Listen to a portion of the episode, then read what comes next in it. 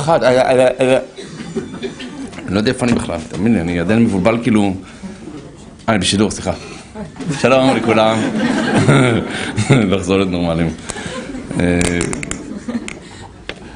לא, באמת, אני אומר לך, מי שרוצה חוויה, לפי זה גימי גם, תביאו תיירים. אני אומר לך, זה, חוויה לראות את עם ישראל, באמת אני אומר לכם. אתה מביא תיירים, אתמול, יום כיפור, אחרי כולם, לבושים לבן, בוכים וזה... אה! זה אדיר, אני אומר לכם, תבואו פעם לערים חרדיות, אתם תרגישו את זה, באמת, זה, אתה, אתה, אתה נושם את זה ברחוב, גם בערים לא דתיות, אבל בערים חרדיות, כאילו, זה מקיף אותך, מלא כיוונים. מי שלא היה בשוק ארבעת עמים, אתם יכולים ללכת לראות את זה, זה מופרע. כולם ברחובות עם, עם לולבים כאלה, ואתרוגים, וסוכות, יואו, זה מדהים, אני אומר אני, אני פשוט, אה, קוראים עליי התפעמות, באמת. זה, זה מדהים לראות את זה, ואני חושב שזה, אני אומר לך, מישהו אמר לי, תחשוב שסינים היו עושים את זה, ת- תיירים נוסעים לראות את הדבר הזה, זה פשוט מדהים. אתה מבין, אנשים בונים כאילו צריפים בחצר, ועוברים לגור בצריף כזה, באיזה, אתה יודע, כל מיני קר... אצל, ה... אצל החרדים הכבדים, אתם תראו את זה, אה, אצלנו הסוכות, הכל מעץ. כאילו זה מדיקטים של עץ. זה לא מהעבדים האלה, הלפלפים האלה. אז אה, אתה תראה את זה כמו אה, צריפים קטנים כאלה, מלא מלא צריפים שתחשוב, כל בית עושה צריף כזה. כל בית. אין בית שלא עושה. תבוא לעיר חרדית, נגיד אני גר בעיר חרדית, קוראים לזה קריית ספר. בקריית ספר יש בגדול, לא יודע מה, 30 אלף איש, בסדר? בואו נקצר את זה למשפחות, אז בואו נגיד, לא יודע מה, כמה משפחות? יש 19 אלף ילדים מכל בית, אז אה, שלוש משפחות, סתם. סתם. יש, נגיד סתם, שלושת אלפים משפחות, בסדר? אז יש שלושת אלפים סוכות. שלושת אלפים סוכות. אין אחד שלא יעשה סוכה, אין כזה דבר, אין כזה דבר. יש אפילו שני סוכות, יש כאילו להורים, כאילו VIP, יחידת הורים, ולכל החבר'ה. כי אנחנו ישנים בסוכה, זהו, שבוע שלם אני יוצא מהבית, אין בית מה שנקרא, בית זה כאילו כמו המסדרון, זה כמו המטבח, אני עובר שמה. אני ישן בסוכה, אני אוכל בסוכה, הכל בסוכה, זהו, אני עובר לגור בסוכה, אני מעביר את המיטה שלי לסוכה, באמת. אשתי לא רוצה לבוא איתי, כאילו, סתם. פלא שהיא לא רוצה לבוא, נו, לך תשב עם העכבישים שם ואתה עם הדברים שלך. סתם, אני מתגנב חזרה, סתם. אה, בקיצור, לא, זה חוויה, זה באמת לראות את זה, זה, זה מדהים. זה לראות את עם ישראל בתפארתו, באמת, זה כל כך יפה לראות את זה. אתה מבין, יום אחד אתה בוכה, ולחץ. ויום שני כאילו, "אה", ויאללה, עם הלולבים. עכשיו, הלולבים גם כן זה קטע מופרע, כאילו, אם זה היה אצל סים, אני אומר לך, זה היה חבל על הזמן. תחשוב, אנחנו הולכים, בודקים, אתה תראה, קונים, כל אחד, גם, תחשוב, אצלנו יש, עכשיו באמת יש 20 אלף איש בקריאת ספר, כל גבר, מגיל, לא יודע מה, מתי קוראים לילדים הקטנים כבר, אפילו תשע, תשע אפילו כבר קוראים להם, כולם הם כאלה, כולם הם כאלה. עכשיו תראו מה זה, זה עם לולב, אה, הדסים, אה, ערבה, אתרוג, וכולם כאילו בבוקר התחילו לנענע את זה. "אה, זה זה מדהים, ממש מדהים. לא, תחשוב, אנשים מבוגרים, מסתובבים עם חבילת זרדים, כאילו בלי, בלי להעליב, אבל כאילו הם, הם מוצאים לזה ים בכסף, ים בכסף. אני אומר לך, אני עם ארבעה, זה, אלף שקל בקלות אני שמתי שם, כמו בהליכה מה שנקרא. על מה? על דבר שאחרי עוד שבוע לא יהיה שווה עשר אגורות. אולי לריבה, לא יודע גם כן, אבל רק האתרוגים, וגם אחרי שכולם נגעו בזה, לא הכי בא לי, מה מילה. אבל אה, זה, זה יפה לראות את זה. טוב, אז כמובן שאנחנו נדבר על זה קצת היום, לא על זה ממש, אבל אני רוצה לדבר קצת על האושפזין. יש לנו שבעה אושפזין. בסוכות, אם אתה מארח מישהו בבית, אתה כאילו מאשפז אותו. סתם. אבל... יש לנו שבעה... לא טוב, כאילו... נלחץ נראה לי. אה, יש לנו שבעה ימים בסוכות, כנגד שבעה אושפזין. כאשר כל יום יש מישהו אחד שמגיע לסוכה שלנו, וזה לא סתם שהוא מגיע עם אברהם אבינו, אה, מה, מה קורה, ספר לי קצת איך קורה שם בשמיים. אלא הכוונה היא זו עבודה רוחנית של כל יום. והמצווה הכי חשובה כמעט בסוכות, והיא גם המצווה הקשה ביותר, אני אומר לכם במפורש, הקשה ביותר, תראו שהיא הקשה ביותר, הקשה ביותר, ככה מביא הגאון מווילנה, שהוא היה קצת גאון, מה שנקרא. המצווה הכי קשה בסוכות, מה היא, אתם יודעים? נכון, מי אמר? יפה מאוד. המצווה הקשה ביותר, יש מצווה להיות שמח. שבעה ימים, וגם שמחת תורה זה כבר שמונה, שמונה ימים, והיית אך שמח. זאת אומרת, יש לך מצווה לשמוח כל רגע, כל דקה. עכשיו, בינינו, כאילו, אני מוכן מדי פעם, דקה אני יכול לשמוח. אבל איך אפשר לשמוח עם הילדים, עם הבעל, עם האישה, עם השכנים, אתה שומע אותם, תחשוב, אנחנו כולם בחוץ, אז כולם שומעים את כולם, כאילו, עד עכשיו חשבו שהילדים שלך ילדים מחונכים, כן, בסוכות מגלים הכל, איזה צעקות! כל דבר שומעים, זה לא ייאמן. תחשוב, בסוכות אנחנו כולם יוצאים החוצה, ולא שתגיד אתה בחוץ וכולם בבתים. כולם בחוץ. זה עכשיו הכל עולה למעלה, אני קומה ראשונה. יפה. כל הבניין יודע מה קורה אצלי. בעזרת השם. אבל הנקודה העיקרית, אה, אז שבעה אושפזין, כל יום מגיע מישהו אחר. ולכן אנחנו נדבר על שבעה דברים, שבעה, שבע תכונות נקרא לזה, של כלים לשמחה, כי השבעה אושפזין האלה אמורים לעזור לי להיות בשמחה. אני רוצה להיות בשמחה שבעה ימים רצופים, ואני אומר לכם, זה ממש משימה קשה. באמת, אני אומר לכם, זה לא כאילו, אוקיי, אני לוקח איזה משהו לווריד, אוי, ואני שמח. טבעי לחלוטין, בסדר? מותר לך לשתות יין אם אתה רוצה, בכיף, אין בעיה, אבל גם לא להיות שיכור. אני רוצה שתהיה כזה, אתה יודע, בסטול ונחמד, ואין שמחה בבשר ויין, אז כל הבשרים זה הזמן שלכם, וכל הצמחונים, תכסחו לפונים. אני בא, גם אני כזה, אבל uh, אני בחג כן אוכל בן נהדר, אני מדי פעם אוכל, יש לי טיפות כאילו של בשר שאני אוכל. Uh, אבל הנקודה העיקרית מבחינתנו, בואו נדבר קצת על הדברים, נדבר איך להיות, איך, להיות, איך להיות מאושר, זה באמת כזה קשה, כולנו רוצים את זה, כאילו מה הבעיה, מה הבעיה? דפוק איזה חיוך, תהנה מהעולם. אז סוכות זה חג השמחה, אז אם אני אלמד סוכות נכון, אני אלמד משהו לכל החיים שלי, בסדר? כי מספרים, מספרים שפעם אחת היה איזשהו חכם אחד, חכם אה, סיני, יהודי, תבחרו מה שאתם רוצים, הודי, לא יודע. קיצור, אז אה, היה איזה ילד אחד שהלך לראות, לשאול את סוד העושר. סיפור מאוד מוכר. והחכם הזה אמר לו, בוא, קח כפית, טפטף לו שתי טיפות של שמן. אמר לו, תעשה סיבוב אצלי ככה בגן, בחוץ, ואחרי שעה, שעתיים תחזור, אבל תדאג שאתה לא שופך אף אחת מהטיפות של השמן. אז הילד יוצא מהטיפות של הכפית עם שמן, וככה הוא הולך מאוד בעדינות, כי הוא מפחד שזה יישפך לו, אז כל הזמן הוא מסתכל על השמן, וכאילו, אוקיי, שעה, שעתיים אני אסתובב, בסדר, הוא חוזר אחרי שעתיים, הוא אומר, החכם, הנה חזרתי. אומר לו חכם, אה, אני רואה שלא שפכת טיפה מהשמן, כל הכבוד, ראית את הסחלבים שלי בגינה? אמר לו, לא, אני, איך את האמת, אני הייתי בפוקוס של השמן. ראית את המזרקות של המים שיש לי עם הדגים אה, הטרופיים של הקוי שאני מגדל בגינה? אה, קוי זה דגים, אתה יודע, זה הגדולים האלה, יש לי כאלה בגינה. אני, יש לי בכלל דגים, אני חי כמו מלך, סתם. תכף תראו איזה מלך, אבל לא, לא, השם יעזור לי. תזכירו את זה בסוף שאני אגיד לכם, בסדר? כי יש מלך שחמט ויש מלך דמקה. בסדר? שני מלכים שונים, זה יהיה האושפיזין האחרון. בקיצור, לפעמים בא לי לאכול אותם. הם כאלה ש... טוב, זה מגעיל אבל. בקיצור, הנקודה העיקרית היא... אה, ראית את הקוי? אה, לא ראיתי כלום, הייתי עם הטיפות שלו. אומר, אוקיי, תחזור לגינה, ממי, תחזור, תסתכל על הסחלבים, תסתכל על הבריכת דגים ותחזור אליי. הבחור יוצא, אומר, אה, תשכח את הכפית עם השמן, הוא לוקח, חוזר אחרי שעתיים, בואנה, תקשיב, איזה סחלבים יש לך שמה, מדהים, איזה דגים, איך הם פוחדים את הפה, ככה, מדהים. אה, אמר לו חכם, רגע, אבל איפה השמן? הוא מסתכל, אה, אופס, נשפך לי.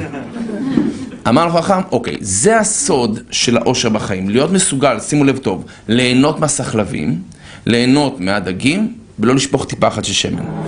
זאת אומרת, השילוב בחיים הוא לא שילוב של הפקרות, יאללה, עושה מה שאני רוצה, רואה מה שאני רוצה, אוכל מה שאני רוצה, ואז נשפך לי דברים מאוד חשובים. מצד שני, אם אני הזמן ממוקד בלחץ, כי נשפך לי, לא נשפך לי, אני לא יכול לראות מה שקורה סביבי. אז השילוב העדין הזה, בין כן שחרור ובין כן, נקרא לזה איזון נכון לגבי היופי שיש סביבי, זה בעצם מה שאני רוצה ללמוד וזה המון של סוכות. לכן אתה תראה שבסוכות מצד יש דקדוק מאוד מאוד, מאוד פרטני. אתה תראה שאלה שמבינים, אתה לוקחים את האתרוג עם זכוכית מגדלת. מסתכלים עליו שלא יהיה לו נקודה שחורה, חס ושלום, את הלולב, בודקים את הסיומת שלו אם לא פתוח, פותחים את הלללללה, שהכל יהיה מדויק. ההדסים צריכים להיות, יוצאים כאילו שלושת העלים מאותו מקום, זה נקרא עץ אבות. שלושת העלים של ההדס, הדס, הדס משולש, זה לא הדס שלכם בגינה, זה לא תקלוף הדס בגינה. הנה גם זה, מה זה משנה? זה משנה בבי, אוקיי? זה עולה הרבה כסף בנוצ'ים האלה, לא סתם. מגדלים אותם בגידול מיוחד, זה חייב להיות ענף עץ אבות, הרי לא כתוב הדס בתורה. תמצא את המילה הדס בתורה, אשריך, לא ראיתי. אבל זה ענף עץ אבות. מה זה ענף עץ אבות? ששלושת העלים שלו יוצאים מאותה נקודה. ככה הדס כולו משולש, הכל שלושת העלים יוצאים מהכל, שלישייה, שלישיות, שלישיות, ככה זה יוצא. לכן יש שלושה הדסים ושלושה כאלה. אז יש מצד דקדוק מאוד, מאוד מאוד מציאותי, מצד שני, אחי, סוכה, אנחנו והעכבישים, אנחנו והשמיים. לפני שנה נכנסתי לעכביש כזה. ראיתם כזה דבר? אשתי לא הרשתה לגדל אותו, אבל מה זה רציתי לגדל אותו? כזה, כמו איזה טרנטולה, שכחתי איך קוראים לו אפילו. ככה הלך לידינו, אתה יודע, איזה צעיר כזה, טוב. חוויה, אני אומר לך, מי שלא עשה סוכה בחוץ, קומה ראשונה, לא יודע מה הוא מפסיד בחיים שלו. טוב, אז הנקודה העיקרית, אנחנו ננסה לדבר קצת על האושפזין ולראות איך אני יכול ללמוד מזה כמה כלים לאושר עבורי. אה, נבחרו שבעה אושפזין, שבעה רועים של עם ישראל. על פי הקבלה, יש לנו פה בעצם שבע ספירות, כאשר זה מתחיל עם ספירת חסד, כי העולם הרי נברא בשישה ימים, וביום השביעי, שהוא שבת, כשבת וינפש, וזה צריך שבעה ימים כשבוע, אז כנגד זה יש לנו שבעת ימי סוכות ושבעה רועים. שבעת האנשים שאני אספר לכם עליהם עכשיו כרגע, אתם מכירים אותם ודאי, הם גם כן היו במעין גלות. סוכות זה בעצם מעין גלות כזאת. אני יוצא מהבית, צא מדירת קבע, ואנחנו עוברים לדירת ארעי. והרעיון הוא קצת באמת לצאת, צא מדירת קבע, צא מהקיבעון המחשבתי שלך. אתה כל היום בבית שלך, אתה יודע, בבית אנחנו מוגנים, אנחנו מסודרים, מאוד מקובעים בדעות שלנו, בית זה מה שנקרא לכל החיים בגדול. פה אומרים לך לא, צא, צא, צא החוצה, צא החוצה. אני רוצה שתצא מהקיבעון המחשבתי, אני רוצה שתצא מהעולם שלך, ממה שהיית חושב שעד עכשיו זה נכון, אני רוצה שתפתח דף חדש לגמרי, בוא תלמד באמת מה זה העולם, בסדר? ולכן דווקא אנחנו נקרא את מגילת קהלת בחג, ש... בחג אה, סוכות, כי שלמה המלך היה חכם מכל האדם, ובשלב מסוים הוא גם אומר, הבל הבלים כל העולם הזה, ננסה להבין מה הרעיון, אבל הבל הכוונה היא משהו זמני. וזה המוטיב, אחד העיקרים בסוכות. בסוכות הכל זמני. כמו שאמרתי לך, אני משקיע הרבה מאוד כסף במשהו שעוד שבוע לא ישווה 10 אגורות, באמת לא ישווה. אני עצמי כאילו אשים אותו ואני שורף אותם אחרי זה בפסח, שורפים את כל העסק הזה אחרי זה בפסח. אז כאילו אין לי מה לעשות עם זה, אבל תדע שככה זה העולם. תשקיע במשהו, תהנה ממנו כל מה שיש לך אותו, חמוד שלי. ולכן תתראו בסוכות, יש כל מיני קישוטים. מי המציא את הרעיון הזה? אני לא יודע. מיני שרשראות, כאילו חוזרים לגן, חוזרים לגן חבר'ה. כל מיני דברים מוזרים שתולים, וכאילו כל מיני יפה. עכשיו אני אסביר לכם מה הרעיון, הרעיון הוא שלכאורה זה לא היה אמור להיות, למה? כי הכלל הוא תשבו בסוכות כאין תדורו. כמו שאני דר בבית שלי, כמו שהבית שלי, יש לי שולחן נאה, יש לי כיסאות נאים וכדומה, ככה גם הסוכה, הסוכה זה לא אוהל בדואי, זה לא כאילו יאללה קפוץ לסוכה, תשב כמו איזה חורני, ממש לא. אני מעביר את כל הדברים הכי יפים שלי לסוכה. השולחן שלי, אם הוא נכנס, זה שולחן גדול, הוא לא בדלת, אבל הרעיון הוא כאילו, אני מביא שולחן יפה, הכל, הכל נראה פיקס, כמו הבית שלי. נו, בבית שלך יש כאלה שרשראות? עם נצנצים, כאילו, מה קורה לך, אחי? אלא שוב פעם, הקטע של ארעיות. אני רוצה לרמז לעצמי, פאגר, תדע לך, תהנה כל זמן שאתה יכול. פשוט תהנה מהחיים כל זמן שאתה יכול. יש לך איזה שבוע, תהנה שבוע. יום, תהנה יום. עזוב אותך, כן, אבל זה הרי קרה לי השרשרת הזאתי, ומה אני צריך להוציא על זה 30 שקל על איזה תפוח כזה מסתובב ככה, נו באמת. תהנה מזה, למה אתה כבר עכשיו מתחיל להתבכיין לי על משהו שהולך גם ככה להיהרס? וככה זה כל החיים. בוא בוא, שלום לך מקום. סתם. אני אמצא להפסקת שנייה, מה אכפת לי? שנייה. לך לאט. אני מנצל בשביל לשתות. שמואל לא נמצא פה, אני יכול לעשות מה שאני רוצה. שמואל זה הצלם, בדרך כלל הוא כועס עליי. איך אני עושה לו בעיות אחרי זה בעריכה. טוב, בקיצור, מה גם אתה עכשיו? משה, מה אתה בורח? לאן הולך? משה? משה לא! לא! אה, סב, סב. אה, נו. שלום לכם, ברוכים הבאים. אה, אשריכם, אשריכם. בסדר, עובד? או נתחיל מההתחלה? מה, עכשיו התחלת? לא, פחדתי ש... אה, אה, בסדר, בסדר. אני פחדתי עוד יותר עכשיו, אני מחטא עם את טוב. לא היה בעיה להתחיל מההתחלה, אין לי כוח, נו, באמת חלאס. טוב, בקיצור, הנקודה העיקרית, יקיריי, לכן האושפיז הראשון, האושפיזין הראשון זה אברהם אבינו. אברהם אבינו, על פי הקבלה, שוב פעם מידת החסד, הוא האדם הראשון שכביכול מביא לנו, מגיע לסוכה, אה, על פי הקבלה ממש עושים כיסא. זאת אומרת, כמו שעושים, יש כיסא לאליהו הנביא, אם תהיו בברית, תראו, המוהל לוקח את התינוק, שם על כיסא של ברית, זה הכיסא שאליהו הנביא זכו לטוב, כאילו. למה? כי אליהו הנביא נמצא בכל ברית. אז הוא צריך מה, צריך לנוח לאיזה כיסא, אחי, תסדר לי פה רגע להירגע. אה, אז כמובן שהוא לא נח, הוא בא בטיסת, אה, לא יודע, וירטואלית, אז ככה שהוא לא צריך לנוח, אבל יש, על פי הקבלה, דיברנו על זה פעם, הנשמות שמגיעות פה לארץ צריכות משהו לאחוז בהם. כשהן בגוף שלנו, אז הן נאחזות בגוף. ולכן אחת הברכות שאדם הולך לשירותים, סליחה מכבודכם, יש ברכה אחרי זה, אשר יצר את האדם בחוכמה, וברא בו נקבים נקבים, חלולים חלולים, ובסופו של דבר מסיימים, רופא כל בשר ומפליא לעשות. מה זה מפליא לעשות? אחד מהדברים שיש לנו, כאילו, כל נשמה בתוך הגוף שלנו, איך היא לא בורחת? תחשוב, קח בלון, אוקיי? תעשה לו חורים. הרוח יוצאת. איך הנשמה לא כאילו, פאנגר נמאס ממך, אוקיי? לא, אז אל תעזבי אותי, מאמי. אז כשאדם חי, אז הנשמה נאחזת פה בגוף, אחרי שהוא נפטר, זה הרעיון בין השאר של מצבה. בין השאר, זה הסיבה שנוהגים כאשר עולים לקבר, שמים אבן על הקבר. שני מנהגים שונים, יש מנהג של עדות אשכנז, שמים בסוף, כאילו כמו איזה היינו פה. על פי הקבלה עדיף לשים לפני, למה אתה שם לפני, ואז הנשמה יכולה להיאחז בזה, ואחרי זה מורידים, הקבר זה לא כאילו, כאילו, מקום לאבנים. שימו אבנים, חבר'ה, בואו נקבור אותו עוד יותר, חלאס כבר קבור. אז שמים את זה בהתחלה, ואחרי זה אפשר להוריד את זה, אין שום עניין להשאיר את זה, זה לא, הוא לא צריך ש... לזכור שהיינו פה, אוקיי? זהו. אה, אז אותו דבר, יש אפילו יש כאלה שעושים כיסא לאושפיזין, בלי, בלי לחץ, אבל יש כאלה שעושים כיסא לאושפיזין, אה, לא צריך משהו גדול, אפשר משהו קטנצ'יק כזה שרפרף, הוא רק כאילו בא, אתה יודע, זה רק זכר ל, הוא לא באמת יישב שם, וכן הלאה. אה, שימו לזה ספרים, אפשר לעשות מה שאתה רוצה על הדבר הזה, ומזמינים, אולו אושפיזין עילאי, אנחנו ממש אומרים את זה בפה, אתם מוזמנים, בוא אברהם אבינו ואיתו יצחק, יעקב וכל החבר'ה באים יחד איתו. אז אברהם אבינו הראשון, מידת החסד, אם אתה רוצה להיות מאושר, אתה חייב לעסוק בחסד. חייב לעסוק בחסד. נתינה זה כלי אדיר לאושר, כלי אדיר לאושר. ברגע שאתה נותן, אתה מרגיש הרבה יותר טוב ממה שאתה מקבל, אני אומר לכם. ולכן הנתינה זה הסמל של אברהם אבינו, רק הנתינה היא אצל אברהם אבינו, היא דגש מאוד חשוב, עם הסיפור הכי מפורסם על אברהם אבינו של חסד. מה הסיפור שאתם הכי מכירים של אברהם אבינו על חסד? יפה, הכנסת אורחים, ועוד של מי? של מלאכים, נכון, ערבים, מלאכים, אבל זה כיכוני המלאכים. זאת אומרת, תכלס, תכלס, שורה תחתונה. אברהם אבינו היה ביום השלישי למילה שלו, הוא עשה ברית מילה בגיל 100, כאילו, אוקיי? אה, חוויה לא פשוטה, ולא הרדמה מקומית, לא, לא שמעתי, כן? וביום השלישי שהוא חז"ל זה הכי כואב שבעולם. אה, הוא מחפש אורחים, אתה מבין? הוא בקטע של החצת אורחים, והוא שולח את אליעזר, העבד שלו, תשמע, העבד שלו, שלו, חפש לי אורחים. אליעזר אומר לו, תקשיב, אין אורחים. למה? בורא עולם מוציא חמה מנרתיקה, או נהיה חם מאוד, כדי שבאמת לא להטריח אותו מסכן. בוא נא, תשחרר אותו, תשחרר אותו, אין אורחים, אז תלך לנוח היום, אתה יכול לנוח. לפעמים זה הייתי אני, טוב, נלך לנוח, ברוך השם. אברהם אבינו לא מוכן, הוא ממש מחפש אורחים, כאילו, אליעזר חוזר, אומר, אין אורחים, אברהם! הוא אומר, עזוב אתה, עזוב.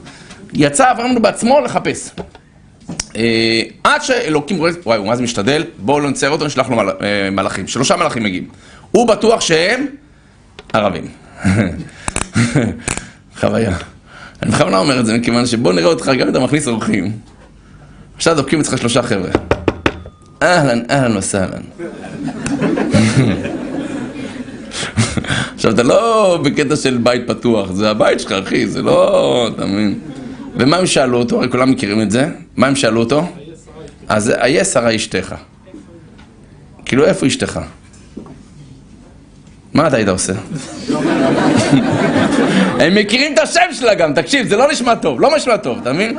אבו חליל ומוסטפא באים אליך, אהלן, אהלן וסהלן, שו, איפה שרה? בואנה, אני מוריד את הנעל, בוא אני אראה לך איפה שרה, אתה כבר חברה שלך, מה זה? אתה מבין? אז אומרים חז"ל לא כדי לחבבה בעיני בעלה. למה? כדי שאברהם אבינו יחשוב איפה שרה, ברוך השם שרה מסתובבת ברחובות, היא באוהל, איזה צדיקה, חולה עליה, יופי. נו, אבל בואנה הוא היה בן מאה, היא בת תשעים.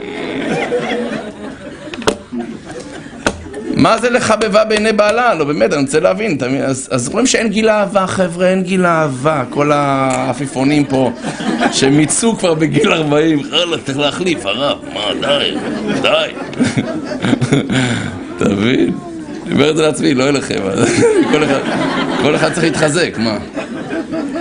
הנקודה העיקרית, העבודה שלנו צריכה להיות, אתה רואה, להעריך כל דבר קטן, ואז אברהם אבינו יוצא לריצה, ממש רץ, כתוב, הוא רץ להביא להם אה, שלושה פרים, שוחט להם שלושה פרים, מביא להם לשונות בחרדל. נו, מישהו פעם הכין מישהו לשונות בחרדל? את מוסטפא ואבו חליל? לא תגיד פה העלים שלך, אתה לא שווה להשקיע בהם, אחי. שלא ירצחו אותי, אני לא יודע מה, אבל כאילו, מה זה קשור? אתה לא מכיר אותם, אתה לא מכיר אותם! נו, מה? מה אתה עושה? נו, אבל לא, בכל זאת. והוא רץ לשרה, לושי, תאפי עוגות, כאילו זריז, אחותי מהר, בואו נשמח אותם. וכל זה היה תכלס למלאכים בסופו של דבר, שהם לא נהנו מזה בכלל. הם לא כאילו, וואי, איזה, איזה לשון אברהם. זה מלאכים, הם לא אוכלים בכלל, נו, עשו כאילו. זאת אומרת, כל הסיפור הכי מפורסם אברהם אבינו, זה חסד על פרש. לא, אם תגיד לי ואתי ציל אנשים, וואלה, סחטיין, וואלה, כל הכבוד לו. כלום על פרש, נו, הוא רץ על פרש. זה הנקודה הכי חשובה. אנחנו עושים חסד בינינו, כי יש לנו אינטרס. באמת, שווה לי להשקיע. אני נחמד לאשתי, כי אתה יודע, זה יבוא לה בומרנג אם אני לא נחמד אליה. אני אשקיע בילדים שלי שלא, אתה יודע, ינגחו בי בשלב מסוים. אני נחמד לבוס שלי, כי, כי, כי. אנחנו תמיד אינטרסנטים. גם כשאנחנו עושים איזה חסד, אנחנו מחפשים את ה... אתה יודע, קצת אה, טובת הנאה כלשהי. מלמד לנו התורה, אם אתה עושה באמת מאושר, תיתן, תיתן בלי לחפש לקבל. נטו נתינה, כי אם אתה מחפש לקבל, אתה תחזר בשלב מסוים. בשלב זה יהרוס את האושר שלך. מה, אני לא שומע, אני תמיד שומע מאשתי פעמי, אני טורחת, אני עושה כאילו, נו, נו. לא, היא צודקת, כאילו, אני רוצה הערכה, סליחה, מינימום, שהילדים יעזרו. לא, אתה מבין, אתה מצפה, תשמע, אני, משקיע, אני מוכן להשקיע את החיים שלי במישהו שאתה מרגיש, אני מקבל פידבק. אם אני לא מקבל פידבק, אתה מרגיש שאתה עושה, יאללה, שילכו לכל הרוחות, תאמין לי. לא, אני אעשה קצת לחוש, שיעריכו קצת. למה? כי אנחנו עוד פעם, אנחנו מחפשים את הטובת הנאה. אם אתה מחפש את הטובת הנאה, בשלב מסוים לא, העושר שלך יתבטל. אתה רוצה להיות מאושר, נתינה נטו, נתינה בשביל לתת, זה הכל. לתת את הנשמה ואת... נכון? בלי הרבה דיבורים. נהדר. זה אברהם אבינו מבחינתנו, וזו נקודה מאוד חשובה, מכיוון ש... קשה לנו שלא נשאר משהו ממה שאנחנו עושים. אתה יודע, היה אדם בשם פיליפ פטיט, הוא עדיין חי. פיליפ פטיט, מי שיודע, ב-1974 למניינם, הבן אדם החליט, אה, הוא הרי שש שנים, הוא ישב ברופא שיניים שלו יום אחד. עכשיו ברופא שיניים יש כאלה, אתה יודע, עלונים, כל מיני כאלה, לא עלונים, איך שקוראים לזה, כאילו ברושורים כאלה, עיתונים. אז הוא קורא איזה עיתון ורואה שהולכים לבנות את מגדלי אטומים. שני גורדי שחקים, לא זוכר כמה קומות, 104 קומות, משהו ענק כזה, במנהטן. ההוא ישר, הוא להטוטן. הוא בקטע של uh, הליכה על חבל, דברים כאלה, הוא קורא את זה, אומר, תשמע, יש פה קטע. אני הולך ללכת בין שני הבניינים האלה. מי שמכיר את הסיפור, הבן אדם שש שנים, שש שנים, התכונן לזה.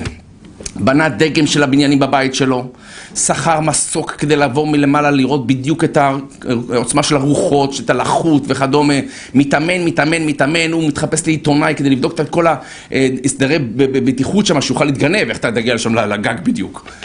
ובסופו של דבר, אחרי שש שנים, פה פה פה פה פה, עשה את זה. בוקר אחד במנהטן, אנשים קמים, מה זה? זה לא ציפור, זה לא מטוס, ו... סתם. סופרמן, אתם לא מכירים את זה, אתם, נולדתם, לא משנה. אבל uh, בקיצור, הנקודה העיקרית, uh, הוא הולך שם בין שני הבניינים, שם כבל, 200 קילוגרם כבל ברזל, עם איזה uh, מוט כזה שמייצב, וזהו, אין לו שום מבטוחים, שום חבל, שום דבר. עכשיו תבינו, כל העולם כאילו, וואו! עכשיו הביאו משטרה, תרד. לא רוצה. בוא תוריד אותי, כאילו. אף אחד לא יכול להתקרב אליו, תחשוב, אף אחד לא יכול להתקרב אליו. מי, מי, מה יגידו לו? יזיזו את החבל אחד שלו ויפול על הראש של מי? אז כולם צועקים לו, והוא הולך, הוא עושה כל מיני טריקים על אופניים, נשכב על החבל שם, עשה שם ביצועים, חבל על הזמן. עד שבסופו של דבר, אוקיי, ירד, לקחו אותו כמובן לחקירה, שחררו אותו, בלי לעשות לו כלום, כי סך הכל, וואלה, איזה קטע הביא, הביא קטע, אוקיי? אבל מספרים שהבן אדם הזה שכר צלם, שיצלם את כל האירוע. והצלם נרדם. כאילו, מה היה חתיכת, כאילו... אתה מבין? אין לך עוד פעם אחת לעשות את זה. אז אנחנו רוצים שיישאר פה משהו, אתה יודע, עשינו, נשאר, הנה, וואלה, צילום, אחי. לא רק בזיכרונות של אנשים שהייתי אדם טוב ועזרתי לאנשים. אבל לא פעם, אם אתה רוצה להיות מאושר, אל תחפש את התמונות, אל תחפש את הכיתובים, אל תחפש את הכתובת עיתון, כי בשלב מסוים אתה תתאכזב. לא יעשו כמו שאתה רוצה, ולא בדיוק כמו שציפית, וכן הלאה, אנחנו נתאכזב. אנשים הם מאכזבים, כי אנחנו מסתכלים על העולם דרך העיניים שלנו. אנחנו, אנחנו אנשים טובים, גם השאר אנשים הם אנשים טובים. אה, זה לא בדיוק ככה. הטוב שלך זה לא טוב של מישהו אחר. מה שאתה חושב שזה הכרת הטוב, אצל השני זה לא בהכרח הכרת הטוב, וכן הלאה וכן הלאה. לכן הנקודה העיקרית של אברהם אבינו, שזה בעצם מבחינתי היה השלב הראשון באושר שלנו, זה העניין של נתינה, באמת אבל נתינה, וזה כיף לתת, אני אומר לכם. זו חוויה לתת, אני ממליץ לאנשים, מה שנקרא, להתנדב ולעשות. אה, אנחנו שנה שעברה התחלנו פרויקט אה, שנקרא אסירי קודש. אסירי קודש, אה, שאומנם, אני אגיד לכם מה זה אסירי קודש. כעיקרון, בלי נדר, שנה שעברה יצאנו באיזשהו מיזם כזה, מראש השנה, כל עשרה ימים. היום העשירי הוא אסירי קודש. מה זאת אומרת? ביום הזה, כל אחד עושה איזה מעשה טוב כזה, משהו נחמד כזה. זאת אומרת, למשל, אני, מה שאני הייתי עושה זה, אני... גם- מה עושים? בית כנסת זה יום כיפור. נכון, אבל זה היום הראשון. עכשיו תמשיך עד סוף שנה הבאה. לא באמת, כל יום עשירי, אתה צודק, זה הרעיון. ביום הראשון לעשירי קודש הראשון זה יום כיפור, אחרי זה כל עשרה ימים ביומן, אתה מסמן, אנחנו מודיעים בוואטסאפים. אה, משה נחמן, יש לך טלפון של הוואטסאפ שלנו? אז תגיד לי אותו. אה, אתה יודע בעל פה כאילו? אשריך, מה, איפה אני יודע? כאילו, טוב, אחרי זה אני אתן לכם את הטלפון של הוואטסאפ, אנחנו מודיעים, אנחנו מודיעים מתי העשירי קודש, ואז ביום הזה, כל אחד עושה איזשהו משהו. אז אני בדרך כלל מרצה בחינם, בלי נדר, כל מיני מקומות, בתי סוהר וזה, בתי חולים, והלכתי להתנדב בכל מיני מקומות, ואני אומר לך, בשבילי זו הייתה חוויה אדירה. סתם, אתה בא לעשות ביקור חולים בבית חולים, בסדר? אתה בא כאילו לעשות טובה להם. לחולים, למשפחות וכן הלאה. ויש מלא אנשים, אנשים מרחם, כאילו בתי חולים מלאים הרי, מפוצצים, מפוצצים. וההרגשה בבית חולים שזה חוסר אונים משווע, בסדר? אתה מרגיש תלוש מהמציאות, אתה לא יודע מה יהיה, ההורים משועבדים או המשפחה משועבדת, אתה יודע, זה, זה נורא. סתם אם מישהו מגיע אליך לך איזה מילה טובה, אפילו מחליף אותך, סתם, לך לשירותים, לך תשתה משהו, כאילו, מביא לך משהו לשתות. זה חוויה אדירה, ממך, יום שלם אחרי התנדבות כזאתי, אני הרגשתי כאילו, לא שאני עשיתי להם טובה, הם עשו לי טובה. כאילו, אני הרגשתי אחרי נתינה, כאילו, וואי, איזו הרגשה מק- מקסימה הייתה לי, לא להם. כאילו, אז לכן נתינה בשביל נתינה. זו נקודה ראשונה. אז אם תרצו תעשרי קודם, כבר הזכרתי, מה הטלפון? 050 050. של הוואטסאפ, כן. 379 379 33 79 שוב פעם, אני חוזר. 050 379 3379 חזק. לא, השנה, בלי נדר, אבל השנה, השנה היה לי איזה רעיון אחר, בסדר? בלי נדר, אני אשמח שתשלחו לנו רעיונות. בלי נדר, השנה חשבתי לעשות כל יום עשירי קודש, יום כזה, משהו חברתי. נגיד סתם, יום אחד בשבוע, בעשירי קודש, הבא נגיד, סתם, לא אוכלים בשר כולם. וואלה, אוקיי, אני לא אהיה צמחוני עכשיו. אבל תרנגולות נשחטות, אוקיי? עגלים נהרגים! נהדר. אז עכשיו אני לא הולך לשנות את העולם. מה אני אומר את האמת? אני לא חושב שזה אפשרי כל כך. אבל אם יום אחד, יום אחד, יום אחד, זה כמו הסיפור הידוע על אה, אותה בחורה, ילדה, שהלכה לחוף הים וראתה מלא אה, כוכבי ים שנסחפים לחוף ומתים. והיא לקחה כוכב ים אחד וזרקה אותו למים. ועברה לקחה עוד כוכב ים וזרקה אותו למים. ואז אדם מבוגר ראה- אותה, אמר לה, חמודה, מה את עושה? תראי, היה פה, היה פה פשוט גאות מאוד גדולה, ומלא כוכבי ים נסחפו ל- ל- לחוף. מה זה, תזרקי איזה אחד למים. כאילו, את לא תצילי את כוכבי הים, את מבינה את זה לבד. היא נכון, אבל היא לקחה עוד אחד, אמרה, אבל את זה אני כן יכולה להציל. והיא זרקה אותו חזרה למים. זאת אומרת, במקום להסתכל על המקרו, בסדר, אני לא אשנה את העולם אולי, אבל אם אני אשנה אפילו פעם אחת, סתם, אני אומר לכם, תתבוננו מהיום, סתם, תשימו לב, כל שישי שבת. עוד פעם, אני לא אומר לכם, תעשו מה שאתם רוצים בחיים. אני שומר שבת, כי ברוך השם, זה הדרך שאני בחרתי בה. אבל תארו לכם, תארו לכם, היינו עושים ביום שבת, כביכול יום בלי מכוניות. כמה תאונות דרכים היינו חוסכים? רק תאונות דרכים. תבדקו כל מוצאי שבת, כמה לצערנו הרוגים בתאונות דרכים. אז אני לא אומר עכשיו שכולם ישמרו שבת, זה בחירה של כל אחד מאיתנו. אבל יום אחד בשבוע, כאילו בעשרה ימים, אני יכול לאכול בשר. אני יכול, נגיד, יש כאלה מקדקדים לי על הפלסטיק. פלסטיק. אתם מזהמים את העולם, חבר'ה. עכשיו נכון, מה, אני אפסיק עם פלסטיקים? סליחה, אשתי משתמשת בזה, שתעשה מה שהיא רוצה. למה? כי היא לא תמות לשטוף כל דבר. אני מפרגן לה. אבל יום אחד, אני יכול יום בלי פלסטיקים, נכון. יום עם שטיפות, מה קרה? ככה לבחור כל פעם איזה, בעשירי קודש, יום, שהוא איזה משהו שבאמת תורם לעולם, גם אם לא... עכשיו, מי שמתלהב מהיום הזה קיבל איזה אטרף, כאילו, אוי, הפלסטיקים עשה לי טוב. אז תמשיך עם זה כל, תמשיך כל החיים. עם, ה, עם הצמחונות תמשיך כל החיים, אין לי בעיה, זה, זה רעיונות יפים. אבל אנחנו נעשה את זה פעם אחת בעשרה ימים, כאילו כל פעם איזה רעיון אחר. אה? אז אם יש לכם רעיונות כאלה, תשלחו לי. אוקיי, כי אני נתקעתי עם הפלסטיקים, זהו, כאילו, נגמר לי אחרי ה... סתם.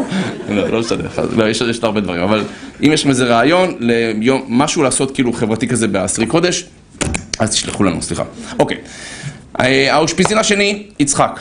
בבקשה, אני הגעתי, למרות שאני נולדתי באברהם. יש לי מולדת בסוכות. כן, מזל טוב, תודה, תודה. כן, אשתי אמרת לי. אשתי אמרה לי, צריכים לקרוא לך אבי וזה, אמרתי, אבי, אימא שלך, מה אני... לא, מה קרה? מה, מה רבי יצחק? אה, נכון. לא, אשתי בקטע של אותיות. אשתי בקטע של אותיות, והיא בקטע שאם אין בשם של הגבר, בלי לחץ עכשיו, אבל שם של הגבר, שם של האישה, אין אות משותפת, לא מתאים. כן? ככה, אז היא, כל, כל זוג שבזה, היא בודקת, רגע, יש להם משותפת או לא? טוב, עכשיו בלי לחץ, מי שכבר נשוי, בלי לחץ. כאילו, היי, עכשיו הבנתי למה אנחנו לא מסתדרים, בבקשה, הרב אמר, אין לנו אות משותפת. יש עוד כמה שלכם שותפים כנראה? תמצאו, תמצאו. טוב, בלי לחץ, תראו. תבדקו את זה, לא יודע, היא היא מאוד אוחזת מזה, בסדר? אז אם קוראים לאבי... לא? את נשואה? תוסיפו אותיות, סתם. טוב, אז אם, לי, אם הייתי אבי לא הייתי מתאים לאשתי כעקרון. גם עכשיו אני... טוב, לא. סתם. טוב, בקיצור, אז אני... אה, השני זה יצחק. יצחק זו בחינה של התבטלות. זאת אומרת, אם אני רוצה להיות מאושר, אני חייב ללמוד גם להתבטל. תבינו, יצחק בזמן העקדה בין כמה הוא היה? 37. בסדר? 30 קרוב ל-40, 37. עכשיו, זה לא כמו שמציירים את אברהם אבינו לוקח איזה ילד קטן, בוא ממי, בוא אחרי אבא. הולכים לשחוט אותך. הוא היה בן 37, אוקיי?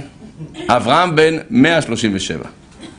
אז יחסי הכוחות, אם יצחק היה רוצה, הוא היה מקפל לו את היד, אבא תפסיק עם השטויות, אבא תירגע, תירגע, אוקיי?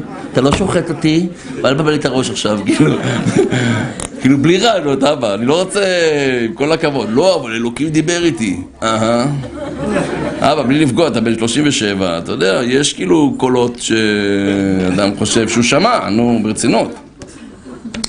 ודרך אגב, מה, מה המיוחד בעקדת יצחק? באמת, מה המיוחד שאברהם אבינו אומרים, וואו, זה הניסיון העשירי של אברהם אבינו, הניסיון הכי קשה. סליחה שאני אומר, יש הרבה אנשים שהקריבו את הילדים שלהם, או הקריבו את עצמם. זה לא משהו חדש. אתה רואה כל אחד, להבדיל, אבל כל אחד שמתאבד מה... אתה יודע, אה, בטוח שהוא הולך לקבל עכשיו 72 אה, זה. אז כאילו, וואלה, זה משתלם, תראה יש לי, יש לי את פאטמה ואבו עזיזה. בואנה, אני קופץ פה, נותן פה קפיצה, אני מקבל פה 72 כאילו על ה... מה רע, מה רע? נו, באמת, מה מיוחד? בסדר, הוא. הוא רצה לשחוט את הבן שלו. אני לא יודע, יש כל מיני דברים כאילו... אברהם אבינו עצמו היה מדבר לא לעשות את הדברים האלה. יש, יש דבר שנקרא מולך, זה היה פעם עבודה זרה. שאנשים היו מקריבים את הילדים שלהם לעבודה זרה.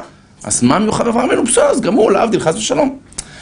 אלא כל מי שעושה את הדברים האלה בדרך כלל זה מסתדר לו עם האמונה שלו.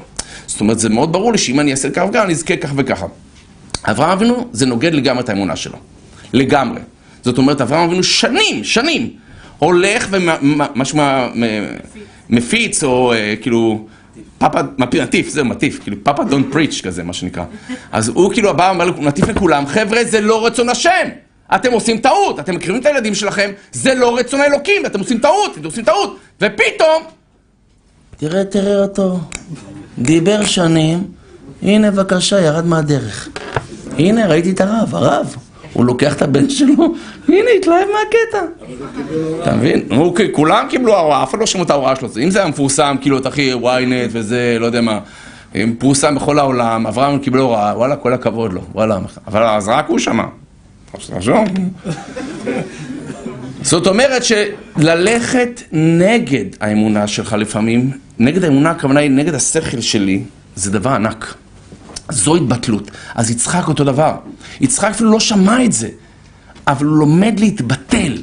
תפסיק להיות מקובע. עכשיו, יצחק, תבינו שהמידה שלו היא מידת גבורה.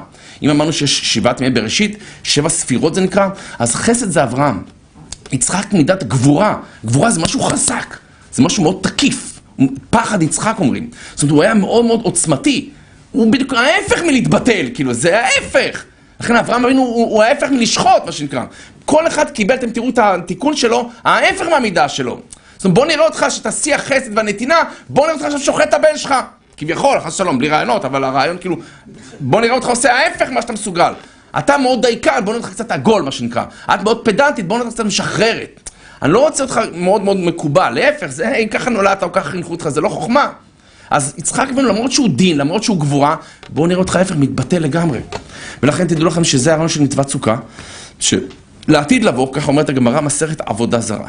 באים אומות העולם לקדוש ברוך הוא, ואומרים לו, זה לא פייר. אתה לעם ישראל נתת מצוות, תן לנו גם. אנחנו גם נעשה, אין לנו בעיה. ואז אלוקים, אומרת הגמרא, נותן להם מצווה קלה, והיא מצוות סוכה. לכו תבנו סוכה. אומרים חז"ל, הם בונים סוכה בראשי, בראשות גגיהם, בראשי גגיהם, בראש הגג, בקיצור, אבל של כולם. כל אחד הולך בפנטהאוס שלו, עושה שם איזה סוכה, ובורא עולם מוציא חמה מן ארתיקה, אומרת הגמרא, חם מאוד, ואז הם יוצאים מהסוכה, מבעטים בה ויוצאים. ואומר להם הקדוש ברוך הוא, בבקשה, אפילו מצווה קטנה, לא יכולתם להחזיק מעמד. מה זה כל הסיפור הזה? יש כמה כללים, שימו לב טוב. גם אדם שאיננו יהודי יכול לקיים מצוות בגדול, זה לא משהו מיוחד אלינו, זה לא שאנחנו משהו מיוחד. אבל יש כן זמן שאדם נבחן בו. והאדם נבחן ברגעים הקשים.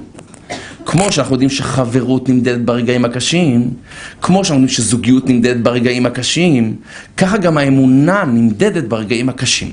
זה לא חוכמה שאתה מבקיע גול, ואתה לפני כולם תצעק, שמע ישראל, השם אלוקינו, השם אחד. אשריך, אחי, כל הכבוד. ברור שזה יותר טוב מאשר איזה הצלבה, אתה יודע, כאילו, כאילו לרדת על הברכיים. אז יפה, אתה יהודי, אתה עושה את התרגילים של היהודים, יפה. אבל בוא נראה אותך צועק שמע ישראל. גם אם אתה מחטיא גול בשער בלי שוער, לא יודע, במשחק גורלי של סוף העונה, אתה לא תצעק שמע ישראל, נכון? אתה תקלה, או אם אתה חוטף גול, אם אתה שוער ובין הרגליים, נכנס לך הכדור. למה אז אתה לא צועק שמע ישראל? מאוד קל לצעוק שמע ישראל, עוד פעם שהולך לי, שאני בסוף איזה מופע עם 50 אלף איש, תודה להשם, שמע ישראל! יפה. ברור שאני, מה אכפת לי 50 אלף איש, אני עושה חשבון בראש, אוקיי, כל אחד שילם ככה וככה, מילאתי ירקון, נהדר. אבל זה לא חוכמה, אני אומר, זה יפה, אבל החוכמה היא תהיה המבחן של כל אחד מאיתנו, שמה שנקרא, אתה באת למופע, ואף אחד לא בא. היי, מה קורה? רק שניכם באתם? טוב. וכן הלאה. הנקודה העיקרית מבחינתנו, לכן חז"ל אומרים שאלוקים נותן את המצווה הזאת, שמצווה קלה, לעשות סוכה, זה לא כזה סיפור. הם בונים את זה בראש הגג. חז"ל מסמנים, מה זה ראש הגג? כאילו, בואנה, הוא חי בפנטהאוז, הוא חי טוב. אז אין לו בעיה לעשות סוכה. אבל פתאום כשקצת חם, אז הוא יוצא מהסוכה. אין לי בעיה שתצא מהסוכה, אומרים חז"ל. מי שסובל בסוכה, לא צריך לשבת בסוכה. המצטער פטור מן הסוכה, כתוב בהלכה. אם אדם מצטער בסוכה, זה כמו בבית. אמרתי לכם, הסוכה היא כמו בבית. אם בבית חם לי, לא נוח לי, אני יוצא מהבית. אני הולך לחבר, יוצא החוצה, לא משנה, אני לא חייב להיות בבית. גם בסוכה, אני לא חייב להתענות, זה לא עינוי. אני צריך כמו הבית שלי, לכן אתה רוצה גם מזגן לסוכה, הרבה עושים את זה, שיהיה לך הרגשה הכי טובה בעולם. אבל במידה ואתה מצטער אתה פטור, אז, אז, בסדר, זה היה להם חם ויצאו, מה, מה הבעיה? למה אלוקים כועס עליהם? התשובה היא למה בעטתם? אולי לא שמתי לב שאני אומר לכם שיצאו מהסוכה, הם בעטו בסוכה ויצאו. אל תבעט, אל תבעט. תצא, אוקיי, לא, לא, לא, לא הצלחתי, היה לי קשה, לא משנה מה, חם, זכותי לצאת, לגיטימי לצאת, אל תבעט. וזה אני אומר מכיוון שהרבה פעמים כל אחד מאיתנו, ברגע שאנחנו לא הולכים כשאנחנו רוצים, אנחנו בועטים. חס ושלום, בועטים באישה, בועטים בבעל, בילדים, בעבודה, בב... אנחנו בועטים, בהורים שלנו, חס ושלום. לא משנה, אדם לא הולך כמו שהוא רוצה, יאללה, אני בועט. וזה בדיוק ההפך. אתה רוצה להיות מאושר, תלמד גם להתבטל. יצחק אבינו הוא סמל של התבטלות, למרות שזה עוד פעם ההפך מהטבע שלו, אני אומר לך, הוא מידת הדין, ללמוד, להתבטל, זו נקודה מאוד מאוד חשובה, ואני חושב שכדאי שאנחנו אה, נתחזק בזה, איזה אי רצון. להתבטל זה גם לסבול בשקט, בסדר? היה פעם איזה מורה אחת שהביאה איזשהו משורר לכיתה, ואמרה, יש לו שירים מאוד יפים, בואו תשמעו את שיריו.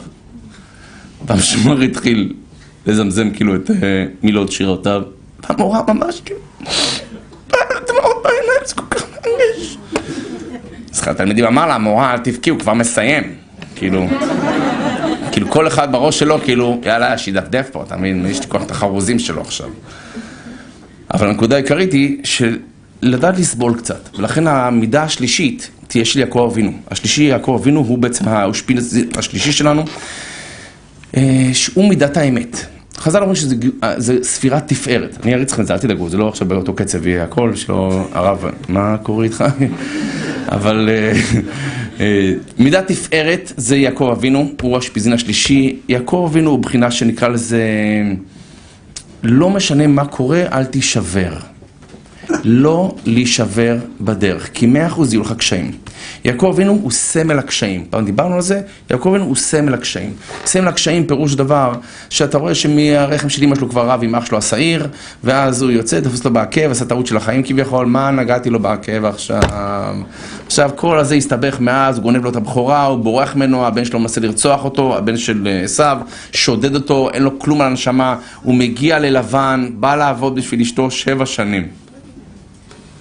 מי פה היה רוצה... ואחרי שבע שנים מחליפים את האישה, גם כן מדהים, אתה מבין, איזה יופי. עוד שבע שנים בקטנה, חכי לי, אני כבר מגיע. עכשיו, זה לא בדור שלנו, בסדר, בהתחלה, בינתיים, אתה יודע, נהיה חברים. לא, אתה מבין, זה שבע שנים, שבע שנים, דוך, יאללה, עכשיו תתאפק. עכשיו, הנקודה העיקרית היא, אתה רואה שלא משנה מה עובר, ואז הוא יש את הסיפור עם הבת שלו, דינה, דינה, הבת שלו נחטפת.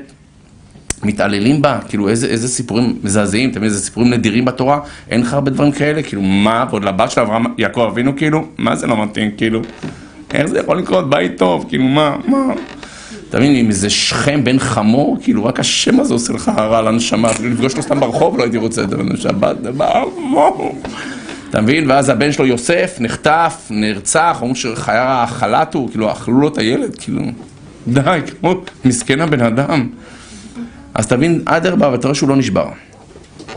ויחי יעקב, לא להישבר. זאת אומרת שאם אני רוצה כן להחזיק מעמד עם עצמי, אני אסור לי להישבר, לא משנה מה קורה. אבל טוב, לא להישבר זה יפה, אבל מה יהיה בסוף? לכן האושפיזין הרביעי, פה יהיה משה רבנו. משה רבנו הוא מידת נצח, פעם, חסד, גבורה, תפארת, נצח, הוד ויסוד. אז נצח זה משה רבנו. משה רבנו מלמד אותנו שבסופו של דבר תנצח. זאת אומרת, לא רק לא להישבר, טוב, אני אחזיק מעמד, אבל נשאר לוזר או אפס כל חיי. לא, אני, אני, אני רוצה גם, אני בסוף יצא משהו טוב. ולכן שמחה הוא כלי מאוד חשוב, מכיוון שראיתי מחקר שעשתה אה, פסיכולוגית בשם, כתבתי אותה אפילו שאני לא אשכח, סתם אליס משהו, רגע, הנה, אליס אייסון. מבחן פסיכולוגי מאוד מאוד פשוט, הכניסה קבוצה של אנשים, יש לך פה, זה מבחן אינטליגנטי אה, של IQ, יש פה שולחן, גזרי נייר, מספריים, כל מיני דברים כאלה. ואחרי זה יש פה שני חבלים. ואז היא אומרת להם, טוב, תנסו לחבר את שני החבלים. אחד עומד ככה, מנסה, אה, לא מגיע, אה, לא מגיע, ולא מצליח, והוא קצת בלחץ, ולא לא עובד להם שום דבר. ואז, אה, טוב, קבוצה שנייה מגיעה, לפני שמתחילים, אומרת להם, תקשיבו, יש לי סוכריות. רוצה לכבד אתכם? יש לי סוכריות. הם אוכלים סוכריות, ממש טעים להם. ואז היא אומרת להם אותו דבר, שם שלנו מבחן, ומצליחים לפתור את הבעיה הזאת. מה קרה? ברגע שאדם בפחד, ברגע שאדם בלחץ, המוח שלו מאוד מאוד מתכוונן למטרה אחת, קשה לו לראות מחוץ לקופסה. הוא מאוד מאוד ממוקד, קשה לו קצת להשתחרר. אדם שהוא שמח, אדם שהוא רגוע, אדם שהוא בעצם מרגיש הרגשה טובה, אז עד הדבר יכול לחשוב אחרת לגמרי. בסוכות אני רוצה שתחשוב טיפה אחרת לגמרי, לכן השמחה חשובה. אז משה רבנו הוא הדמות. למה? כי הוא הדמות שבסופו של דבר יהיה גם טוב. לא רק שאני לא נשבר, אלא בסוף יהיה טוב, בסוף אני אנצח. גם אם אני מפסיד בקרב, אני אנצח במלחמה. איך משה רבנו מנצח במלחמה? מה קשור למשה רבנו? אז אמרתי פעם אצל משה רבנו, הוא הלך לו הכל לא כמו שהוא רצה. היה לו את כל התירוצים בעולם לא להיות משה רבנו. למה? א', הוא נולד בטעות. טעות? כן. לא היה אז... אה, סתם. לא, חז"ל מספרים הרי שאבא שלו, עמרם, אמר לאמא שלו יוכבד, ממי להתראות, בואי בוא ניפרד, כי בתקופה שלו כל הבן הילוד היאור תשליכו. לקחו ילדים זרקו ליאור, אוקיי? עמרם לא יכול לראות את זה, חלאס, זורקים פה ילדים ליאור, אין סיבה להביא ילדים. אנחנו נביא ילדים, יזרקו ליאור. אז הבת שלו מרים באה, אמרה לו, אבא, גזירתך קשה משל פרעה.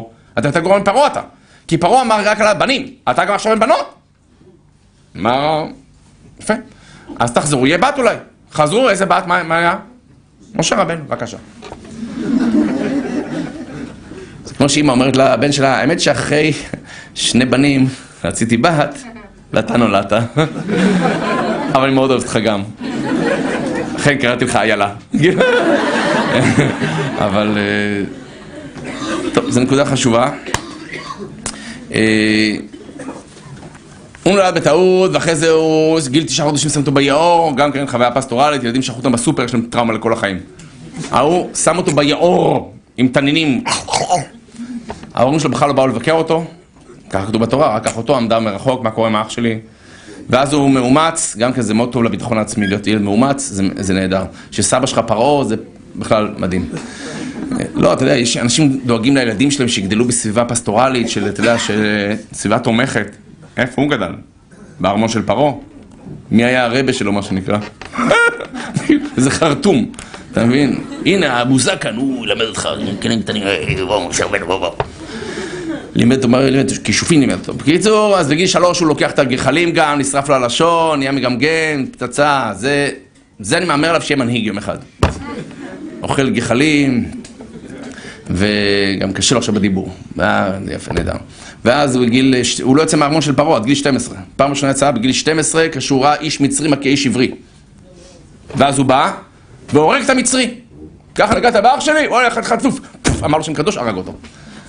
טוב, הייתי מצפה שהיהודי הזה יבוא למשה, וואלה, תודה אחי, תודה, הצלת את החיים שלי. היהודי הזה הולך להלשין לפרעה שמשה רבנו רצח את המצרי. ראית כזה דבר? זה בגידה. משה רבנו יכול להגיד, זה יהודים? זה יהודים! זורק את הכיפה, זורק! בגדו בו. ואז הוא בורח מפרעה, היה עשר שנים בכלא, קיצר סיפור פסטורלי. ואז הוא נפגש עם אה, הקדוש ברוך הוא בסנה, אתה מבין? הוא נהיה רועה צאן. חלאס עם בני אדם. תן לי כבשים וזהו. זה, אז הוא מתחבא שם אצל פרעה, בסנה, ואלוקים לך עכשיו תגאל את עם ישראל. והוא לא רוצה, שליח יותר גדול אומר לו, יערון, בשלוש שנים יותר גדול ממני, מתווכח עם אלוקים שבוע שלם. עד שבסופו של דבר, בינינו, תכלס, משה רבנו האדם הכי מפורסם בעולם. הסלב הכי גדול. אין כמו משה רבנו, אתה מבין? ואני אומר את זה בכוונה, מכיוון שאתה רואה, זה הכוונה שבסוף ננצח. אם תישאר עד הסוף, אתה תגיע לשלמות שלך. אם לא תברח באמצע, לא תחפש לי תירוצים, אם לא תתייאש לי, אם לא תרים ידיים, בסוף אתה, את תנצחי. את תעשי את זה בסוף. אבל אם מאה אחוז נפילות בדרך, ועליות וירידות וייאושים כאלה, ונמאס לי ואין לי כוח ולא בא לי ודי, ו... לא להפסיק, לא להפסיק, זו נקודה מאוד חשובה, אני אומר את זה לעצמי מכיוון ש... פעם ראיתי משהו יפה ש... שאלה ציפור אחת את הדבורה. לא כואב לך. שאנשים גוזלים לך את הדבש? את טורחת, את כאילו המלאה, באים בני אדם, גונבים לך את הדבש.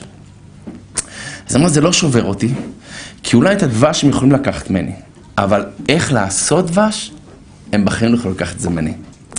יש דברים שהם שלך, מה שנקרא. אה? לא מסכים, מה עם הדברים? למה הם עושות דבש? משועממות? בוא נעשה דבש, יאללה בואי. לא, לא למדו שאנחנו לוקחים מהם זה, כאילו.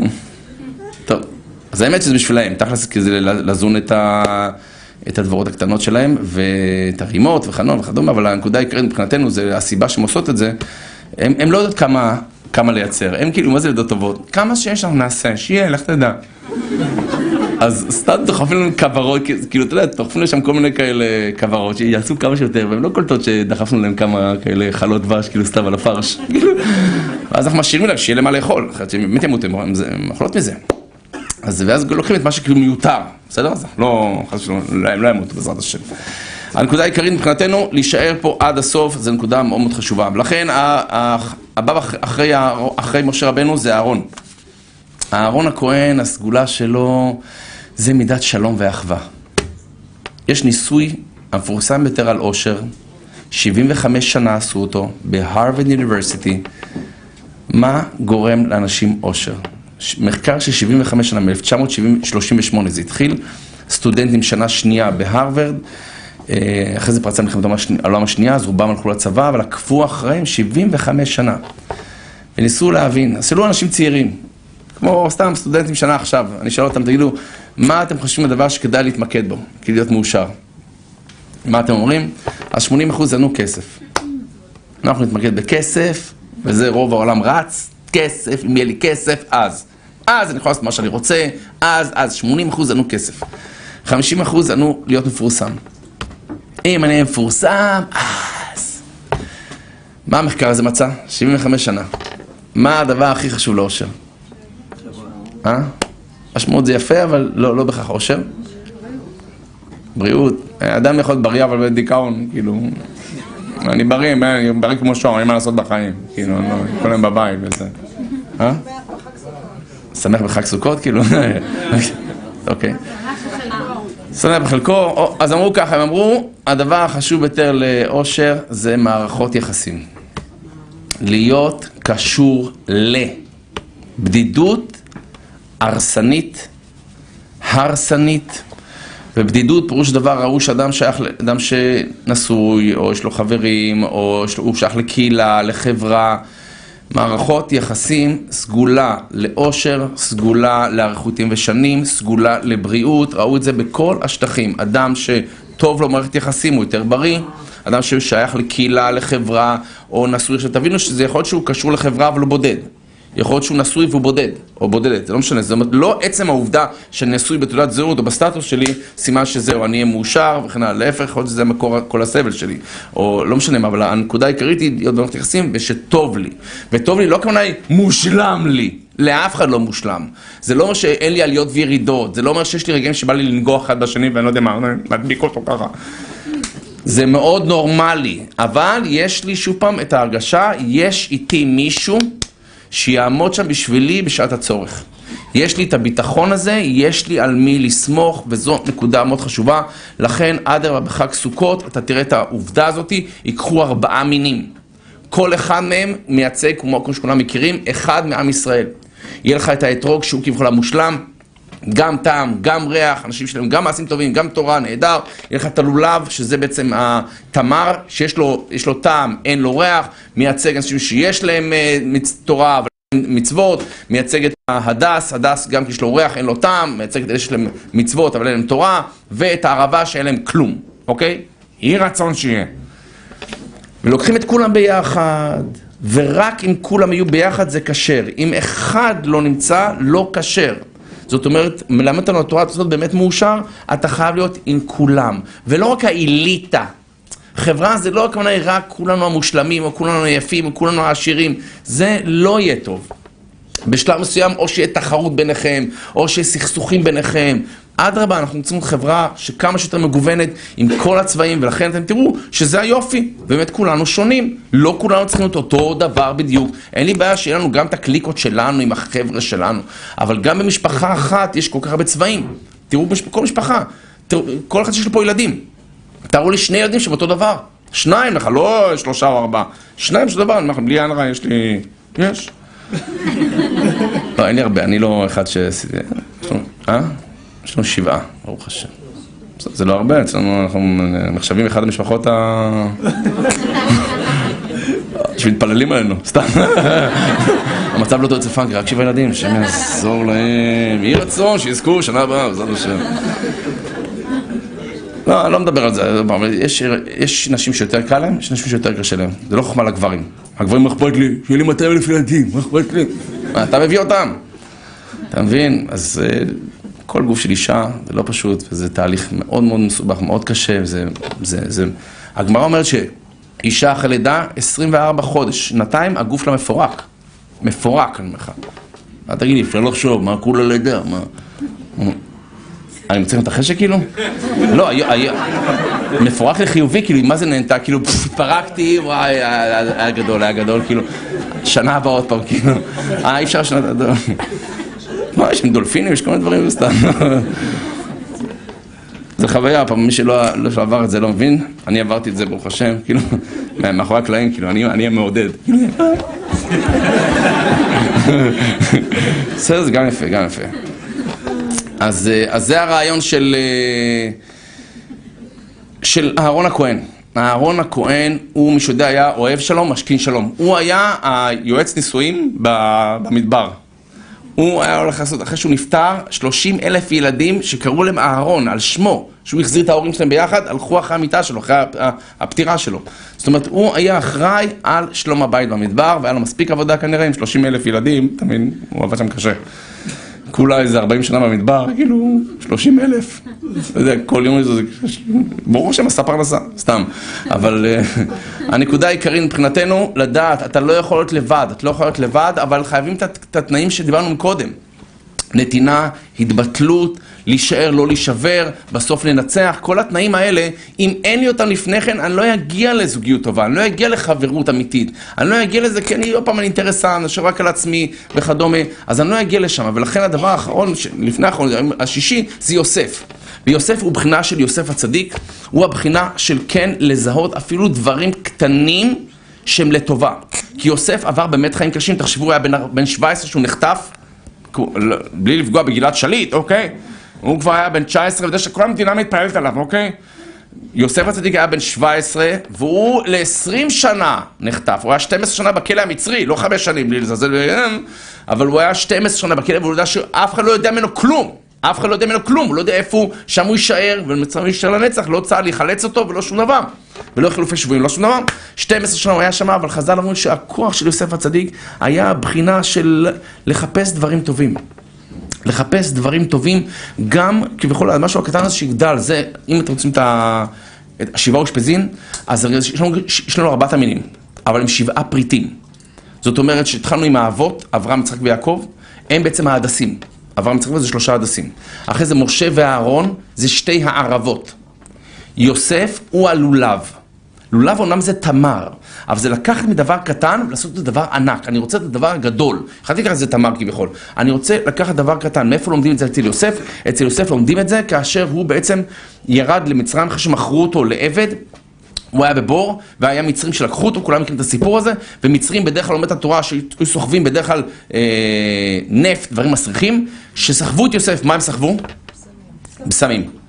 זאת אומרת, התורה מגלה פרט מאוד חשוב, כאילו שזה פרט שולי, מה אכפת לי מה, בדרך שלקחו את גלעד שליט, איזה ריח היה באוטו? היה עץ ריח של וניל או של אה, מנטה? מה זה זה? לא, הוא לא זוכר מה היה שם בכלל. הוא היה כל כך בלחץ, מי זוכר איזה עץ ריח היה שם? היה של פתח, חמאס, לא יודע מה. לצורך העניין, למה אני אומר את זה? מכיוון שאצל יוסף היה כתוב שהיה בסמים, זאת אומרת, הוא שם לב לזה. הוא שם לב לדבר הקטן, למרות שהוא בשיא, שיא, שיא הבוץ, הולך עכשיו למקום הכי גרוע בעולם. חפשו דברים קטנים. היה אחד הרבנים שהייתי מאוד בקשר איתו, קוראים לו הרב ראובן קרלינשטיין, זיכרונו לברכה. אני יודע, לפני 30 שנה, הבן אדם היה סובל מכליות בצורה מפחידה. ולא היה את הדיאליזות שיש היום, שאמרו, הרבה מאוד השתפרו, אבל המצב הקשור היה חייב השתלת כליה. חייב השתלת כליה. סיפרתי לך את זה? לא, שבוע שעבר מישהו הזכיר את זה. והמליצו לטוס הברית. כי הברית יש לך את האפשרות, אה, אתה יודע, בניו יורק, יש לך יותר סיכוי למצוא השתלת כליה מאשר בארץ. בלי לפגוע בארץ, אבל האפשרויות שם יותר גדולות. אז, אה, אז הטיסו אותו הברית. והוא חיכה להשתלת כליה תשעה חודשים. ושום דבר לא היה. לא מצאו שום דבר, עד שנכנס איזה מישהו שכזה מבין בעניינים. אה, ניסה לארגן לו מפה, ניסה לארגן משם, שום דבר לא הולך, שנה וחצי כבר שמה. קרוב לשנתיים שהם גרים בארץ, השאירו את הילדים פה, הכל פה, אתה יודע, הם מדי פעם מגיעים, זה- מחכים לכליה, צריך לחכות על השעון. כי לראות שעכשיו יהיה כליה, בדיוק, בדיוק איזה תאונת דרכים, בדיוק איזה, לא יודע, תורם כליה, לא יודע, ובאותו שנייה, אז כאילו, או שאתה שמה או שיש רשימה ארוכה. ואז העסקן הזה, אחרי שנה ושמונה חודשים, המליץ לו, בוא נטוס לסן פרנסיסקו. כי בארצות הברית, אם אתה נרשם בבית חולים אחד, נגיד במדינה אחת לכליה, אז זה לא שכל הכליות מכל ארצות הברית יגיעו אליך. רק במדינה שאתה נמצא בה. אז הוא אומר, טוב, אז בוא נלך אולי לסן פרנסיסקו, אולי יש סיכוי, אה, בוא, בוא נחליף אווירה. אשתו של הרב אמרה לעסקן הזה, תעשה טובה, איך שאתה מגיע לסן פרנסיסקו, תתקשרו אליי. אני בניו יורק פה, שעל הצד, ופתאום תגיע כליה אולי, אני אודיע לכם, תחזרו. אמר לה, מה, קצת צחוק. שנה ושמונה חודשים, אנחנו מחכים פה, ואין כלום. דווקא עכשיו, אבל להתקשר אם את רוצה. הם הגיעו לסן פרנסיסקו, הגיעו בלילה, הוא מתקשר לרבנית, היא אומרת לו, שום דבר לא השתנה. שום דבר לא השתנה. אבל היא אומרת לו, אבל תעשי טובה שתגיעו למלון, גם תתקשר אליי. עכשיו, אני מדבר לך לפני עידן הפלאפונים, עד לפני 20 וש- שנה, לא היה פלאפונים. כשאתה מגיע שם, תתקשרו אליי. הוא אומר, תעשי לי טובה, אנחנו נגיע שם בסביבות שתיים בלילה, שלוש בלילה, לא שייך, מה נתקשר אלייך עכשיו? אתה יודע, אני לא... זה קשה לי את הטלפון, "מ- מחר בבוקר, מחר בבוקר נתקשר לכם. לא, תעשו טובה, איך שאתם תתקשרו. אה, לא מבטיח לך אם אני אוכל. הם מגיעים לשם שלוש וחצי לפנות בוקר. הוא מחפש טלפון, מה עכשיו נמצא טלפון? מי, בדלפקים כולם ישנים, אה, אני מתקשר למחר. הלך לישון. שש בבוקר, דופקים להם בדלת. הם פותחים שני שוטרים. אתם ככה וככה? כן. תתקשרו דחוף למנהטן לאשתו של הרב. מתקשרים, היא בוכה בשעה שלוש לפנות בוקר, נמצאה כליה מתאימה. היה לנו שלוש שעות כדי לקבל את זה, ולא עניתם לטלפון. עכשיו העסקן הזה כאילו, יו, יו, יו, איך אני מספר את זה לרב, כאילו, איך אני מספר, בוא, אני לא מספר לו את זה, לא מספר לו, הוא, הוא ימות, מה שנקרא, הוא באמת ימות. תחשוב על שנה ושמונה חודשים, ובדיוק עכשיו, כאילו, והיא עוד אמרה מתקשר, נשים מרגישות דברים. הוא אומר, לא מספר את זה לרב. טוב, אין ברירה. הוא אומר לרב, תקשיב, אין לי מה להגיד לך, אבל uh, לפני שלוש שעות נמצאה כליה ו... אבל בניו יורק. איך שהרב שמע את זה, נתן צעקה, הודו להשם כי טוב. תודה השם!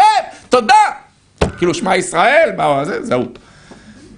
אז העסקן לא הבין כאילו מה הרב, מה ייאוש כאילו, אתה כאילו, שמע ישראל. אומר לו הרב, לא, ממש לא. בורא עולם הציל אותי, הוא אמר.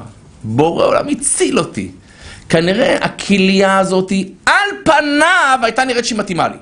אבל בורא עולם זה שהיא לא מתאימה לי. עכשיו מי הייתי נשאר במנהטן, הם משתים את הכליה הזאת, ומי יודע מה היה קורה לי. אז בורא עולם ראה את זה, הטיס את סן פרנסיסקו, טוס, טוס, אל תהיה פה, אל תענו לטלפון, וככה הוא הציל אותי, תודה רבה לבורא עולם, שלום על ישראל. זה נקרא להיות יוסף הצדיק, להסתכל על הצד השני, לנסות לראות משהו קטן בשיא החושך האפשרי. כי אתה תהיה חייב את זה להיות מאושר, כי מאה אחוז יהיה חושך, וזה מה שיעשה אותך מלך, וזה האושפיזין האחרון של דוד המלך. הוא האתרוג, ודוד המלך מלמד אותנו, תהיה מלך חמוד שלי, תהיה מלך, ומלך יש לו קלאסה. תתנהג כמו מלך, תתנהגי כמו מלכה. אתה לא אפס, את לא כלום, ולא משנה מי אתה. גם אתה לא, אדם כביכול, כביכול הכי מוזנח ברחוב פה עכשיו, הומלס שוכב, מלך. תתנהג כמו מלך, כי אתה באמת מלך. לא מתאים לך להתנהג אחרת. אבל אמרנו לך, יש מלך של דמקה ויש מלך של שח. מה ההבדל בין שניהם? מה ההבדל בין שניהם? מלך של שח נולד מלך. מי שיודע, שח, הוא נולד כזה. אבל הוא הכי מסכן. הש... המלך בשח הוא נכה לגמרי. הוא הולך צד אחד. אפילו חייל יכול לגמור אותו, כאילו, כאילו, אמא, אמא, הוא, הוא, לא, הוא לא מסוגל כלום. הוא, תצילו אותי, תשמרו עליי, בבקשה. זה מלך שנולד מלך, אתה מבין? ויש מלך של דמקה, אחי. התחיל בחייל פשוט, עשה את כל הדרך, נלחם, אכל, אחי, אחורה, קדימה, והגיע, אחי. ברגע שהוא הגיע, עשה את זה. עכשיו הוא יכול לקפוץ איתך על כל המגרש, הוא מקפץ שם, אוכל כמה, מעלים את כולם. זה הרעיון. אם אתה תעשה את החלקים שלך, אל תסתכל מאיפה באת או מה התחלת. זה הרעיון של סוכות. פסולת, גורן ויקב, מה שנקרא, זה הסכך, הפסולת אפילו. לכן הערבה, שזה היום כאילו הכי הכי הכי מזולזל, אין לו, אין לו לא טעם, לא ריח. לערבה זה היום האחרון שנקרא הושנה רבה, זה יום שכולו רק של הערבות. ולכן הרעיון הזה שאדרבה, אם אתה מרגיש הכי פסול, הכי כלומניק, יש לך יום שלם בשבילך להרים אותך, זה חג סוכות. ואם נשמור על הדברים האלה, נצא מדירת קבע, נעבור לדירת ארעי, נבין שהכל פה ארעי. אז בואו נהנה כל זמן שאפשר. אומר שזה חולף, נחפש משהו אחר. הנה, מה? באתי בקטע כאילו טה טה טה טה טה טה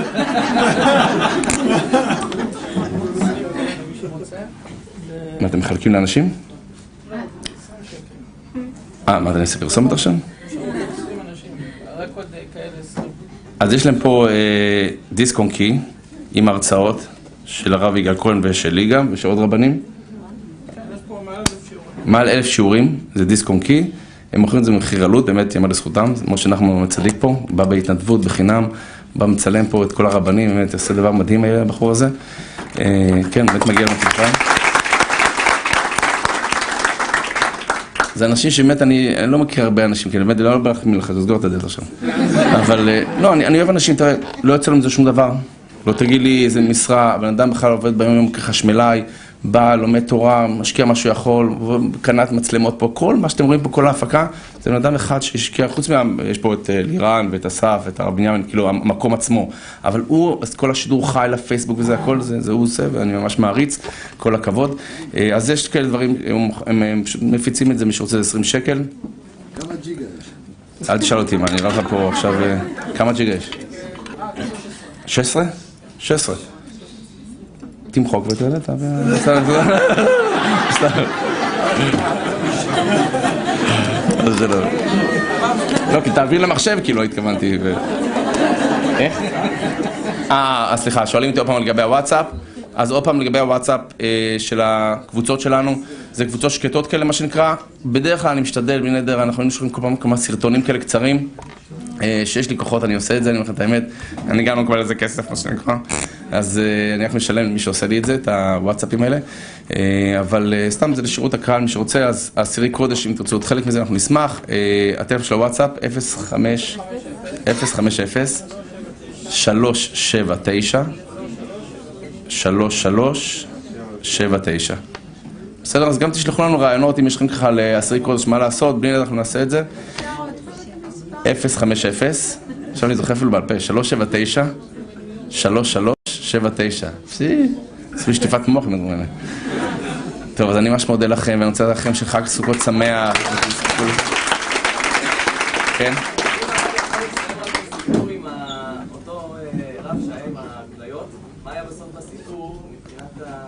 אה, אה, אה, זהו, אני סיימתי את הסיפור, ואתה רוצה, כאילו... אה, והוא חי, ברוך השם, סתם, בסוף מצאו לו השתלת כליה, אבל במקום אחר לגמרי, והוא חי, מה?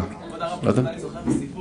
מה? מה שאני מתכוון, פשוט לו איזשהו חיידק בתוך הכליות, הרב סיפר את זה, באחת ההרצאות, אני. אני? אוקיי. לא, יכול להיות, אני אגיד לך את האמת, כן. כאילו כאילו